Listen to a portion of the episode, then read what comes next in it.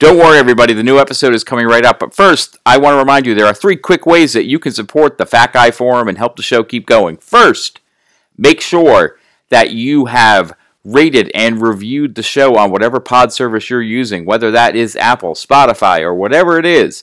Make sure you're doing that. Two, you can join the Patreon for a few dollars a month. You get access to the after show. You help keep things going because this show does have costs. And you're able to be a part of the Fat Guy Forum community that I would love to see grow, get your input on what you want to see going on with the show and more. And the third and final way, if you can't join the Patreon, but you're buying products for yourself that I'm an affiliate for, like Redmond Real Salt and Kettle and Fire Bone Broth, there are links and codes in the show notes where you will save money when you use them, and I get a little bit to help keep things going here. So, please pick at least one of those ways to support the show if you enjoy listening to it on a regular basis. And know that I appreciate whatever you choose to do. And now let's get on with the episode. Hey everybody, welcome to the next episode of the Fat Guy Forum. This is your host Gormie, and I am happy to be with you today. Ready to bring you the story of yet another awesome dude that I have connected with through the power of the interwebs. His name is Andy Sprecher. Andy, how are you doing today? Yeah, I'm doing great. How about yourself? I'm good, man. I'm excited. We're going to get to talk, so let's get to it, man. Tell us, what qualifies you to be on the Fat Guy Forum? Well, uh, I've always been a big guy, and um, I lived my life like that since I was a teenager, and, um, you know, got really hooked into drugs. Um, didn't necessarily do good things. I wasn't really a good person or a nice person, and um, later on in life, you know, after just, you know, being already big, but not, you know, you know, disability big, um, I ended up experiencing a lot of death in my family and got diagnosed with some health problems um, that led to my eating addiction. Uh, I got up to about four hundred to four fifteen pounds top. Um, I became pretty much kind of bedridden. I couldn't move. I, I didn't get out of bed much. I could only walk about five feet. Um, it got really bad. And um, one of my doctors one day, he's like, hey, man, you know, you need to you need to get this weight loss surgery. And I'm like, uh, you know, I, I've tried diets. Diets didn't work for me. I decided to go ahead and pull the trigger on it. And um, but you had to prove that you could lose the weight on your own before they would, you know, do that for you. So I went through pretty much a year of classes. Um, I kicked the drugs, cold turkey. Um, haven't touched a drug since two thousand eighteen. Um, I did these classes for a year, uh, lost thirty pounds on my own, proved I could handle it, um, ended up getting the bariatric sleeve. I was able to lose sixty to seventy pounds drastically off of that, that procedure. It got me out of the bed. Once I was able to get out of the bed, then I started doing outdoor activities to burn calories, like, you know, hiking and stuff like that. And I started going to the gym, getting on the treadmill, you know, admiring those weightlifters, you know, saying, oh, man, you know, I want to be like that. And uh, that goal seemed impossible, but uh, less than a year later, I got there. Now I'm probably in some of the best shape in my life. I work out six to seven days a week. I eat healthy. Um, it's it's an addiction. Well, let's, let, you know, there's addiction, I think, is a good word that kind of segues into everything that you're just, we're putting out there. And that's a, a great overview. So let, let's go, let's go back to the beginning of it all for you, man. Like, did you grow up, were you a big kid? Like, what was it like? Like, when were, when did you first become conscious of your weight? Uh, I, I wasn't really conscious of it. It was pretty much everyone else was conscious of it. Um, I was bullied pretty much at an early age from it. I was always a big kid. You know, growing up, I was started out chubby as an adolescent, and then, you know, as a teen, I got really big, and it really kind of peaked in my later twenties. So do you think, like, because I'm just always curious when when someone grows up big, like, was it, were you, is it, did food issues develop for you young? Was it just, you know, not having a sense of portion control? Like, where do you really contribute it beginning for you? I feel like eating was kind of like, you know, something to us. It's kind of like out of boredom. Mm. Um, I've been, I, I mean, I would eat bad. My habits were bad. I drank twelve to twenty-four pack of soda a day, uh, McDonald's, I mean, everything you could possibly think of, I would just eat it. I think it was kind of like boredom or, you know, kind of like mental, because I did have a lot of mental issues, um, you know, losing my father and stuff like that. Um, so I think a lot of it was just, you know, boredom and just that's how I coped. Yeah. Well, I think food as a coping mechanism is something that a lot of people listening uh, can definitely relate to. And when you think about your experience, like, because one of the things you mentioned along the way was like making some attempts at dieting. Did you, were you trying to diet when you were younger, or was it just kind of head down, get through the bullying? It, it, that was, it was pretty much, my, I really didn't care what kids think, because I mean, I grew up getting bullied. Yeah. Um, I think it was in my mid twenties. I just got tired of being big. I just got tired of feeling unhealthy. Like I wake up and I feel like crap. Like I couldn't do nothing, and you couldn't go enjoy things like hiking or, sorry, I got a really scratchy throat. That's okay. But you couldn't enjoy things. And I just wanted to be, you know, fit like this guy, or I'd watch, you know, Jay Cutler videos, or, and I just wanted to look like that. I wanted to be fit. So up until that point, like you said, like, were you just, you accepted you're the big guy and that's the way things were going to be? Yeah, I, I pretty much just accepted it. And, and what it got you, worse. Yeah, and, you know, I, I, I went through a lot of bullying, especially for weight when I was a kid. Like, how do you think that shaped your experiences as you grew up? Uh, I mean... That's a hard one to explain. Um, I feel like being big and causes mental issues, and I believe the way you're treated as you're young, you know, with those mental issues and being big at the same time just causes you to be kind of a jerk. And so when I first got on this fitness journey, I noticed a lot of my stuff changing, you know, the way I treated people, the way I I started caring about others. And now it's all about, you know, everything's healed, not only my weight, but it's like my mental side. You know, all I'm about is motivating others. And, you know, if I see someone doing something that, you know, they can get hurt, I'm I'm not a personal trainer yet, but I'm quick to say, hey, man, my advice, do this this way. You know, you you you might get injured doing it that way. You know, I, I just want to help people. So it's a complete three sixty of what yeah. I used to be. And at what point, because, you know, like you said, you know, your issues weren't just food.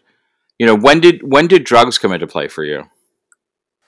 Uh, real early, really early. I started doing drugs in my early twenties, but I I didn't really consider smoking weed a drug. I did that when I was fifteen. But, you know, I started getting into the heavier heavier stuff in my twenties, and later thirties it got really bad. And do you think, like, it was... Because I, I, I've talked to a lot of guys recently on the show that not only dealt with food issues, but dealt with drug issues or alcohol issues and, and kind of intersecting addictions. Do you feel like your relationship with food, you know, was inter- like that use of food as a coping mechanism was a similar mechanism to kind of why you were, you know, the role that drugs start, had played in your life? Yeah. I, I don't even know why I started doing those drugs. I mean, honestly, I think it was just to fit in. And then you just, it took control. But I, it's very similar to the eating addiction. A little easier to kick. Um, I was able to kick it pretty easy. Which is, is another big part of it all, you know, because it's not just, as when you're dealing with multiple addiction issues, it's not just everything goes away at the same time. You know, like one one thing fixes everything, quote unquote. Yes. Like that's not the reality of it. Like you said, our lives are a lot more complex. You know, our health isn't just about the physical. Our health is also about the emotional and the mental. So there's so many moving pieces when it comes to these journeys. Like, did you, so for you, was it drugs came first in terms of having to tackle the issue, or were you working on things concurrently? Like, take us into kind of like the, when you started to make change, what did that headspace look like for you? Well, I did quit the drugs first. The drugs was my main priority, and the drugs I did, you know, when I quit, because I did them so long, you know, had some after effects with my, my mental well-being. And I was able to see more clearly as, you know, when I started the weight loss journey because of quitting the drugs, but I did get a lot of mental defects, you know, in the process of that, that right now I don't currently feel like I deal with because I, I don't take pills at all now. And it, it the drugs was definitely the main goal. And once I was able to kick that, then everything else kind of went into perspective. You know, I was able to kind of read situations better and listen more about this weight loss thing and, and take it more seriously. Yeah, I was going to ask, like, what was that perspective shift like, knowing, you know, when someone is, you know, in the throes of a drug addiction, like, their perspective on a lot of things in life is skewed. Like, coming out of that, where did that leave your perspective on your overall health in general? Uh, I mean, it was great. My perspective on everything was clear. Um, it wasn't cloudy at all. Everything I would question, you know, I'd question, oh man, can I do this weight loss thing? Oh, I'm just going to fail. You know, that was just the drugs talking. And once you just eliminate that, then you're able to read, read the situations better and say, yeah, I can do this, you know, and anybody can do it once you do it. You know, it, it, it's it's just a really clear perspective versus the cloudiness and the questioning of everything. If that answers your question. No, it definitely does. It definitely does. I'm d- when, you know, from your perspective, like, being able to share that experience with, with people that are listening, like, what do you think were the things that helped you the most when coming through that to get to that clearer perspective? Uh, you talking about after quitting the drugs, or? Yeah. Or even like, what, what did it take, you know, what for, from your, from, cause you're the one that went through it. You know, the yeah. rest of us can kind of look on the outside and hear you say, you know, I went cold turkey and got off the drugs. Like, having been that person in the trenches doing that, what were the things that helped you get through that experience? um, honestly, I got tired of, uh, j- when you're big, you get treated, and I'm sure you can attest to this, you get treated differently. And I just kind of got tired of being treated, you know, like I was nothing. You know, I'd walk into a place and, you know, people would look down instead of making eye contact with you. Um, I just kind of got tired of being that outcast and, and druggy, you know, just pretty much someone with no future. And th- that helped me get through it. You know, what a clean life I could have. You know, I could be like this guy. I could be like my idols. Um, I could make a difference instead of, you know, just wasting away. Um, it, those were my motivations. You know, just like I said, I would watch bodybuilding videos always. I was always into that. And I'd watch people like Jay Cutler, you know, his, his, uh, his story. And it just, that was my motivation. You know, I want to look like that. I want to be like that. I want to be motivated. I want to do whatever it takes to achieve these goals. Uh, and that's pretty much what got me through it. Yeah. And you had mentioned that even outside of, of dealing with the issues with drugs and with food and your weight, like, you had had some other health issues come into play that yeah. kind of brought you to the place of having to confront your weight. Like, what do you think, if that hadn't happened, that you would have still found that motivation to make changes to your health? Or do you think there was a catalyst in there for you? Uh, probably not. I mean... The the I think the what you're talking about is my rheumatoid arthritis, and um, that definitely makes it harder when you're bigger uh, to do things. Uh, um, once I was able to drop some weight, you know, the R A stopped being a big issue. It still is an issue. You know, I still deal with it every day. I'm in pain every day, and I don't even take medication for that now. Um, but it it definitely helped. You know, yeah, and. And it was because in your kind of overview of your story, you talked about getting to a play, point where you were basically bedridden. Was that, that was direct impact from your rheumatoid arthritis, correct? Like that, yes, the pain? Or big, yeah. yeah, it's the weight you're putting on those joints, you know, and, and I got diagnosed pretty early. So, you know, most people that get diagnosed, it's hereditary, but most people get diagnosed, you know, later on in their life. I was thirty years old when I was diagnosed. So it's been attacking me for some years now. And when you were diagnosed, were did they was weight brought up as, as a factor in terms of helping at that point? No, I mean, they always told me when I went to the doctor, I need to, you know, are you interested in losing weight? You try dieting. I mean, that's just something they're trained to right. to do after every appointment. You know, oh, you smoke, you want to quit smoking. You know, um, they never really tried to get me right. When it came to my weight, it was always just, they didn't even want to get me right when it came to rheumatoid arthritis. They wanted to say it was something different, like fibromyalgia, or so just to get diagnosed with rheumatoid arthritis took about two years. Oh, wow. It was crazy. Yeah. And to get the right medications. So what was it that brought you to the point that you had that conversation with the doctor where weight loss surgery kind of came into play? My mother, my, my mother had um, the full surgery. It was, uh, I want to say it's the bypass. And she was the one in my ear saying, oh, you need to get this sleeve. You know, it'll make you so much better. And I'm like, Mom, I really don't want to get my stomach cut into. But after about six, seven months of her nagging about it, you know, I decided to give it a chance and went and started the classes down at a place called, a place called the Riverplex, weight management. And that's when I started doing the classes and um, learned all about nutrition and healthy carbs and stuff like that, and lost some weight and had the surgery last year. And what was it, you know, I, I always find it curious, like, to talk to people that ha- make the decision to have the surgery and are also people that kind of self-identify having used food for issues besides just, oh, I was hungry and I ate, you know, knowing that it, it was a coping mechanism in their life. Like, what was the experience of the surgery like for you? You know, especially the changes that you had to make, you know, because surgery is a physical barrier, you know, whereas like, you know, going on a quote, you know, quote unquote, going on a diet, you know, is a physical change a person makes to like the food they put on their plate, but, you know, that isn't necessarily, the barriers are more mental at that point. Like, what was it like kind of going through that experience for you? Well, I can tell you it was probably one of the hardest things I ever went through. And I, right now, if I knew how easy it was now to lose weight before I had the surgery, I wouldn't have had the surgery, because I still feel the effects to this day. And me being into bodybuilding, you know, it's really hard for me to intake the food I need to get big.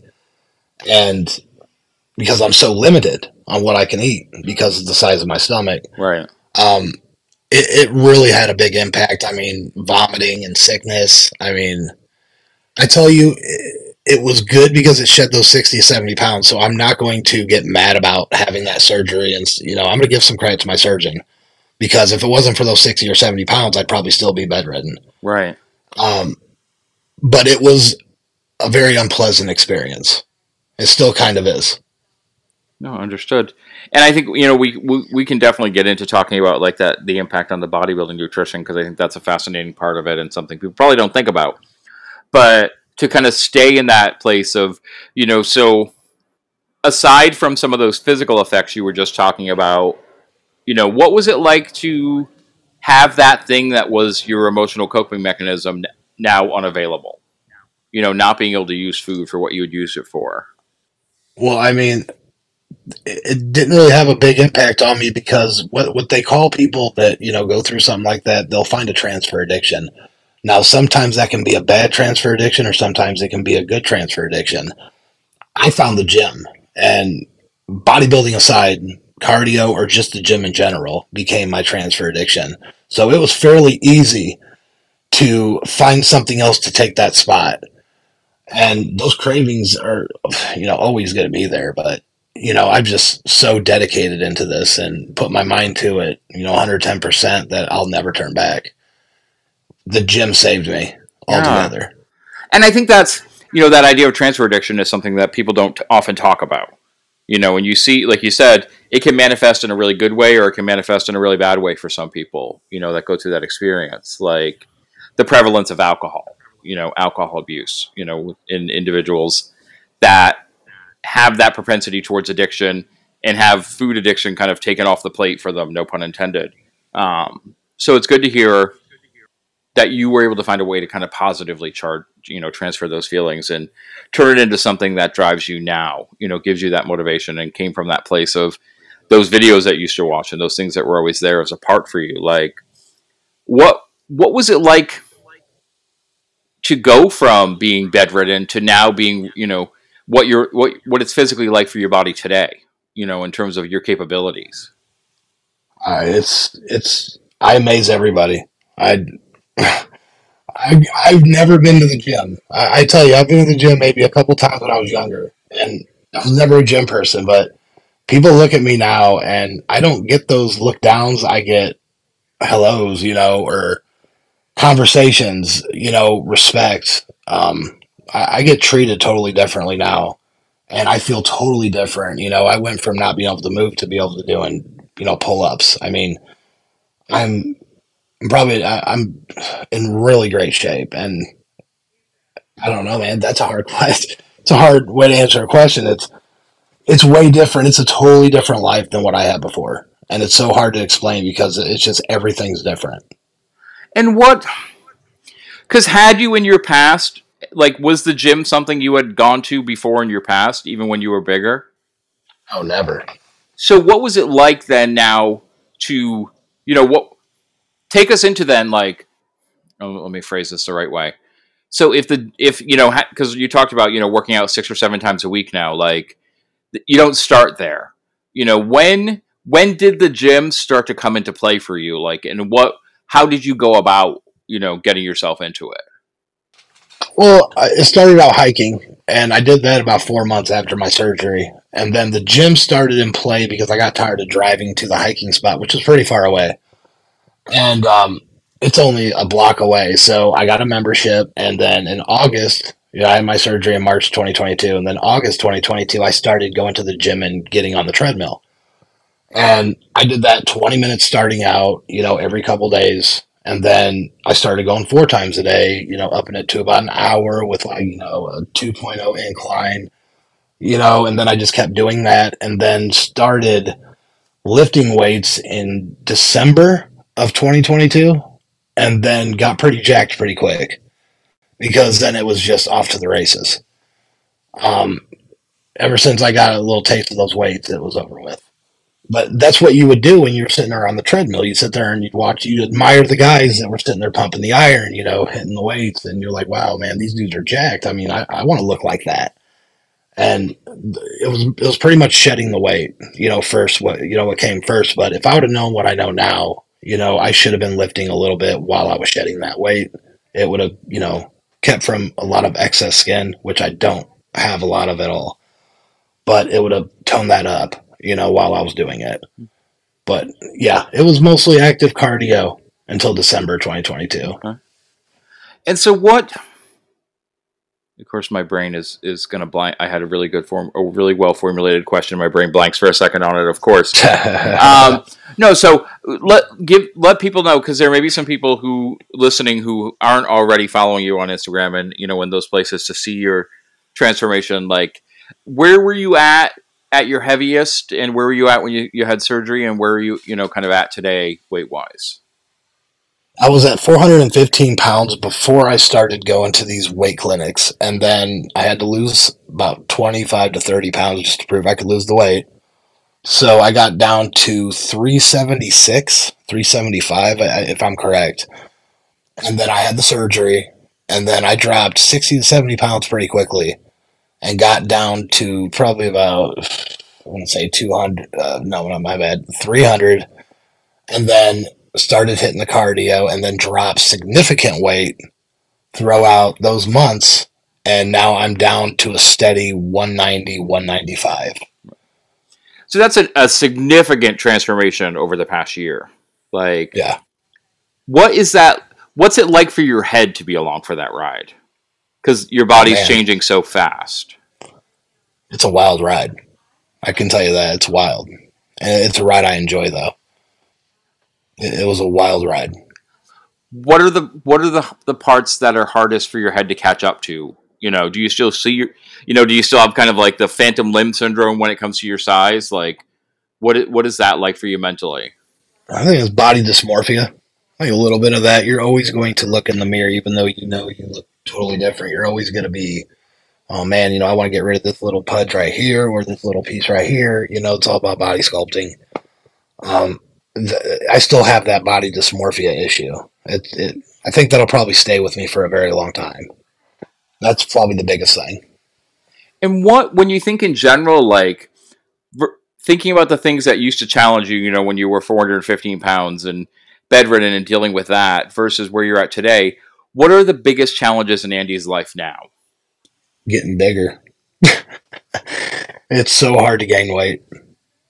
It's so hard to gain weight. That's the biggest challenge right now, is gaining a little bit of weight, a little bit more muscle mass. And do you think that is that, is it part of the mind game side of it, or is it mostly dealing with how your body processes nutrition now? I think it's a little bit of both. I think my body doesn't process the way it should because, of course, my stomach was cut in half. So I don't think it absorbs things as, you know, quickly. Um, so I think that plays a part of it. And uh, the other, that, I think that's pretty much, that's it. It's that. I don't think my body really works the way a normal body should work. So I'm constantly having to eat just to try to gain a couple pounds. Um, it's, once you get to your goal, it's, it's a lot harder to gain than it is to lose. Which is a completely different mechanism than you were dealing with yeah. before. Oh, yeah. Which has to kind of mess with your mind a little bit. Definitely. Yeah. And what is it like? Because I've also, you know, I've talked to several guys about this as well. That switch from being the person that had to lose weight to save their life to now you're intentionally trying to add mass to your body. Like, it sounds like for you, you know, because some of the guys I've talked to, when they talk about that, they talk about, like, almost fear comes into play because it's not just a fear of getting bigger, quote unquote. It's they want to get bigger muscle wise, but they're worried that that will lead them down a path of putting weight back on fat wise. Like, do you deal with that at all? Or was it, because it sounds like your motive, part of your motivation was getting to this place that you could add muscle mass to your body. So is it more something that's exciting to you, or is there any of that fear there? Uh, at first, when I first thought about it, because I, you know, just like I said, I follow a lot of Jay Cutler, and when I was looking at him, I'm like, that's gonna that's gonna take a lot of eating to get that big. And I'm sitting there thinking, I'm like, am I gonna get fat? And you know, I, I was scared the first month, but the, then after I was pretty much eating all these foods, but I put extreme work in the gym. Um, I wasn't gaining any body fat. I was going to get measured. You know, I was still losing body fat, and so I'm like, well, what I'm doing is working. So I don't have that fear anymore. Um, I just make sure what I eat is clean and good. You know, it's not anything crazy. Um, I make sure to eat healthy stuff, you know, good carbohydrates versus bad carbohydrates. Um, lots of protein, you know, not a lot of fats. So I'm very, very religious on my nutrition. Um, I think if, if you're religious on that, and if you track your stuff and you know what you're doing nutrition wise, I think that fear would leave a lot of people that want to add muscle mass or want to add muscle. You just got to know what you're eating and, you know, what's going to be a good carb versus a bad carb, you know, and there's, of course, I'm not going to get in this whole topic, but of course there's this fear of carbohydrates in general, you know, being big. Um, it's all about what, what you eat. And once you get dialed into that, then that fear just easily goes away. What do you think helped you get dialed in on that, you know, versus the way you were eating, you know, for most of your life? Um, well, trial and error. You know, I would try certain carbs out and I wasn't feeling any different, or, you know, if I wasn't putting on any mass, then I'm like, all right, well, this isn't working. Let's try some, you know, better carbs. So I started kind of getting really religious into the, you know, bananas and, you know, rice, um, stuff like that. And, you know, good, good stuff. Um, that's, that's pretty much, uh, that's pretty much it. I mean, I got dialed in just by eating certain carbs and going to the gym and feeling the difference. And then that's when I started tracking those certain carbs. And now I'm pretty much into a certain, you know, kind of, I don't know how to say it. I eat the same crap every week. You know what I'm saying? So I pretty much know what I'm doing. I don't even have to track it anymore because I know exactly how many carbs are in this meal and how much protein's in this meal. I mean, it's just about, you know, trial and error. Everybody, everybody is different. You just got to find what works for you. And you have to be willing to do that. Like, I think, you know, pe- often people just want to have the answer served up to them and don't realize that to find the, the right answers, sometimes you have to do some work and you have to do that trial and error. And you have to be take some risks and find your way through. Exactly. So what... one hundred percent. What are the goals that you're, you know, you're talking, you know, you're obviously bodybuilding is, is a part of this in the gym. Like, what are the goals that you're working on now?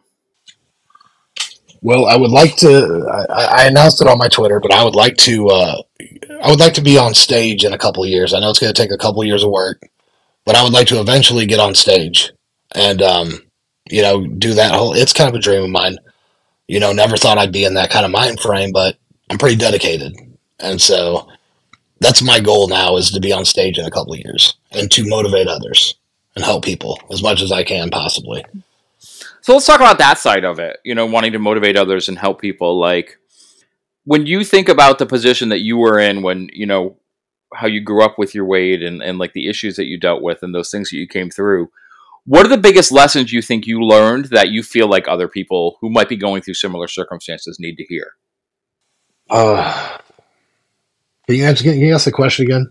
Sure. So thinking about everything that you've been through, you know, to get where you're at today in life, you know, all the, the different addictions you've challenged, you know, dealing with your weight, come, making the decisions that you made, getting into working out, all of that. What do you think are the biggest lessons you've learned coming through your journey that someone who is like your before should hear? Like, what are the, what are the things, you know, wanting to help other people? I think part of it is sharing our experiences, not just the details of our experiences, but how we've processed them and what we've learned. Like, what do you think are the biggest lessons you've learned that you would want people listening to this to hear?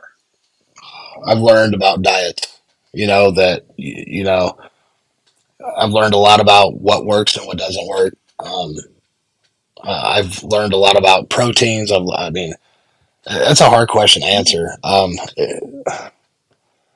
I'm just, I watch well, all these videos, you know, and well, I'm just that, trying and to... That, and maybe, maybe let me let me try to rephrase the question a little bit for you. Yeah. Like, so thinking about these, you know, because I think in some levels you went to, what are the details that you learned? Like, I'm thinking more like, if someone wants to learn what you have, you know, and be able to make the changes that you have, what are the things that they need to, you know, how should, what is your advice in terms of them even approaching the, the idea of making change? Like when you think about, so if someone, someone D Ms you and says, look, you know, I'm four hundred pounds and I'm in pain every day and I want to make change. Like, where is the big picture direction you would, you would send that person? Like, what is the path you, you would want them to, you know, you think they should, should get out on? And that's not to say exactly what are the changes they need to make, but I think more of that piece, like you were talking about the trial and error, like, what do you think are the things that someone who does want to make real change in their life needs to think about? What they need to think about is if they're happy in their skin.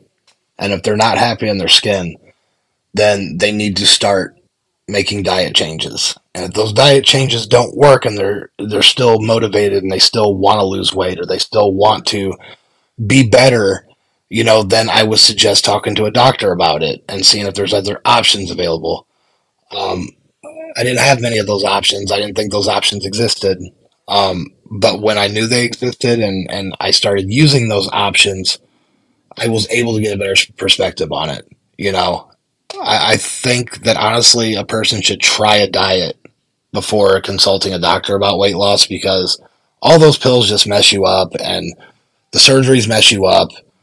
Um, but if it's a must, then, you know, I would definitely consult a doctor, but I would definitely try diets. You know, I mean, if you can keep track of your calories and just burn more than you're intaking, you know, that was a big lesson I learned, was not tracking my calories. I didn't really understand calories or what macros were. And so when I would get on my FitnessPal, which is automatically a great app, by the way, and, um, using my Fitbit or my Apple Watch, I would start tracking my calories. And that was one of the big lessons I learned about losing weight, was tracking my calories and what I'm burning. As long as you're burning more calories than you're intaking, you're going to lose some weight. Well, you just got to keep dedicated at it. And that's that's the one big thing right there, was tracking calories. Yeah, and one of the things that was really interest- interesting you just mentioned was like asking yourself the question, are you happy in your skin? Are you happy in your skin now? Like, where are you at oh. with that? I'm very happy. I could, I take pictures now. I mean, I was never taking pictures of myself. You, I don't have many fat pictures to show because I wasn't happy with myself. I was embarrassed. I was shy. But, man, now I'll take pictures anywhere, anytime, any place. Very happy in my skin. There's still that body dysmorphia lingers. But for the most part, I'm very happy where I'm at and what I've achieved. And so what do you think... What do you think are the, the habits and skills that you've built that are going to allow you to stay happy in your skin, if that makes sense, like as you move forward? Health and fitness is definitely a habit and a good skill to have. I, I mean, I mean, anything fitness just keeps me motivated. It, it's a really hard thing to explain, but once someone, I'm sure you can relate, once once somebody lo- loses weight and you, you are able to do those things that you weren't able to do, and you start looking in the mirror and being like, dang, you know, I, I'm starting to look pretty decent, it becomes an addiction. It becomes that that that want to be better and want to look better and better and push yourself more and more, make more goals, and just keep pushing it to the absolute limits. And that's what I do. I think that's fantastic, man. And like, you've got some clear goals, you've got things that you're working on. And I, and I think that you said, like, there's, there's drive that's there, you know, behind the things that you're saying, you know, I think it's, it's, it's something that we all have to learn to find for ourselves. Like you were talking about that idea of trial and error, even when it comes to nutrition, it's also trial and error when it comes to finding the right motivation, that, that thing that's going to light that fire in front of you, inside of you. Sorry. Exactly. So Andrew, is there any part of your, your journey that we haven't had a chance to talk about yet today that you want to make sure that, that people, you know, hear about, or you wanted us to talk about? Uh, I mean, I can tell you for all the people out there that are questioning um, this journey or weight loss, and you're very unhappy with your life and you're depressed and you, you feel like there's no, no place to go. This is the answer. Like, I promise you, and I can't promise everybody because everybody's different. Right. But if you drop that weight and you're able to do the things that you were never able to do, and you're willing to do whatever it takes to achieve those goals, I promise you, you will be a lot happier and you will do things that you never thought you would do before. And it is well worth it. I promise you that. Well worth it. It changes everything from mental conditions to social anxiety. I mean, I'm social. I never used to be social. I, I never talked to people. That's why, you know, I'm kind of a little off on my conversation here. I'm not used to talking to people. This is something that I got, a skill that I got once I lost this weight. It fixed a lot of my problems. And it, it's the best thing I ever did. I, I recommend it to anybody. Any, anybody that's into fitness or wants to get into it, it's totally worth it. one hundred percent. Well, I, I appreciate that. And if people listening, you know, are fired up by what you're saying, man, or want to follow along and, and be able to see when you do take that step onto a stage, when you're ready to do that, where do they find you, man? How, where do they follow you? Well, you can follow me on Twitter. It's, um, Sprecher. It, no, my Instagram is Sprecher Andrew. Mm-hmm. Um, it's under Obi Swole Kenobi. You'll see Obi Swole Kenobi. I'm sorry. Huge Star Wars geek. Um, Or my Twitter, which is Andrew P. Town, and you'll also see Obi Swole Kenobi. Um, yeah, just follow me. Give me a follow, uh, and you know, follow my journey. I don't post a lot of videos because I don't have people to hold my camera, and I'm really, I don't want to be one of those people that, right, you know, hold their phone up and then I end up on a Joey Swole video. So I don't need to be one of those people. You know what I'm saying? so, uh, But definitely, uh, you'll see a lot of five, you'll see a lot of stuff on mine when it comes to eating motivation, weight loss motivation, bodybuilding. Um, there's a lot of different, you know, avenues when you follow me. one hundred Club and five percent are, are big in my life. So, well, I will make sure to put links to your Twitter and your I G in the show notes for the episode today, man. Andy, I end every episode with five questions I call the Fat Guy Five. Are you ready for your run through those questions? Sure. Okay, so question number one, living or dead, who is your favorite fat guy? John Candy. There we go. I like it. Everyone everyone who listens to the show regularly knows I'm going to like that answer. Question number two, Andy, what is something about yourself that you love? Right now, my body. That's awesome, because you, you couldn't have given that answer a couple of years ago, right? Exactly. No, I think that's an important, you know. It, and it's funny because I think sometimes people will say, you know, don't get wrapped up, you know, it's a mental game and don't get wrapped up in the physical and everything. But I think there is something to be said about acknowledging that you, you don't just love, you know, you don't just love yourself. You love your body and what it can do and what it's proving that it can do. I think that's great. Yeah, I challenge anybody. Lose all that weight and look in the mirror and I guarantee you, you'll start to love your body. I like it, man. Question number three, Andy, what has been the one most important new habit that you have built on this journey? Uh, nutrition. Definitely nutrition. It's my best uh, good habit. It's nutrition. Good nutrition. Definitely an important one, man. Question number four, Andy. What is one goal you have for the next year that is not health, fitness, or weight loss related? Well, I'd like to buy a new car. So that's that's a goal of mine this year. There you go. That's a good one. I like it. And question number five, Andy, if you could go back in time and talk to yourself, you know, that day you made the, de- you know, that, that day you made the decision that you had to make change, you know, and whether that's starting the classes for the bariatric surgery or, the, or you know, kind of walking out of that appointment and, and on that day, what is one thing you would like to say to yourself in the past? you're going to be a beast.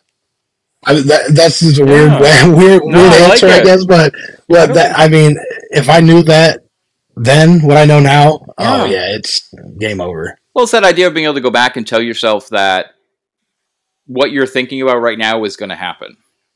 Yeah, so exactly. Keep going, like, and it and it doesn't happen just because of magic.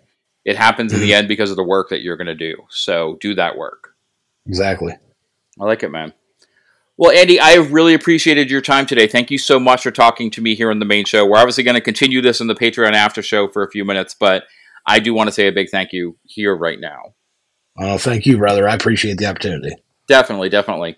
So like I said, Andy's contact information is going to be in the show notes, so make sure you look him up and give him a follow on whatever platforms you're using.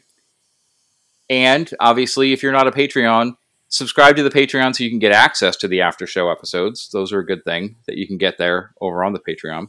You can also connect with me on Instagram at Gormie Goes Keto.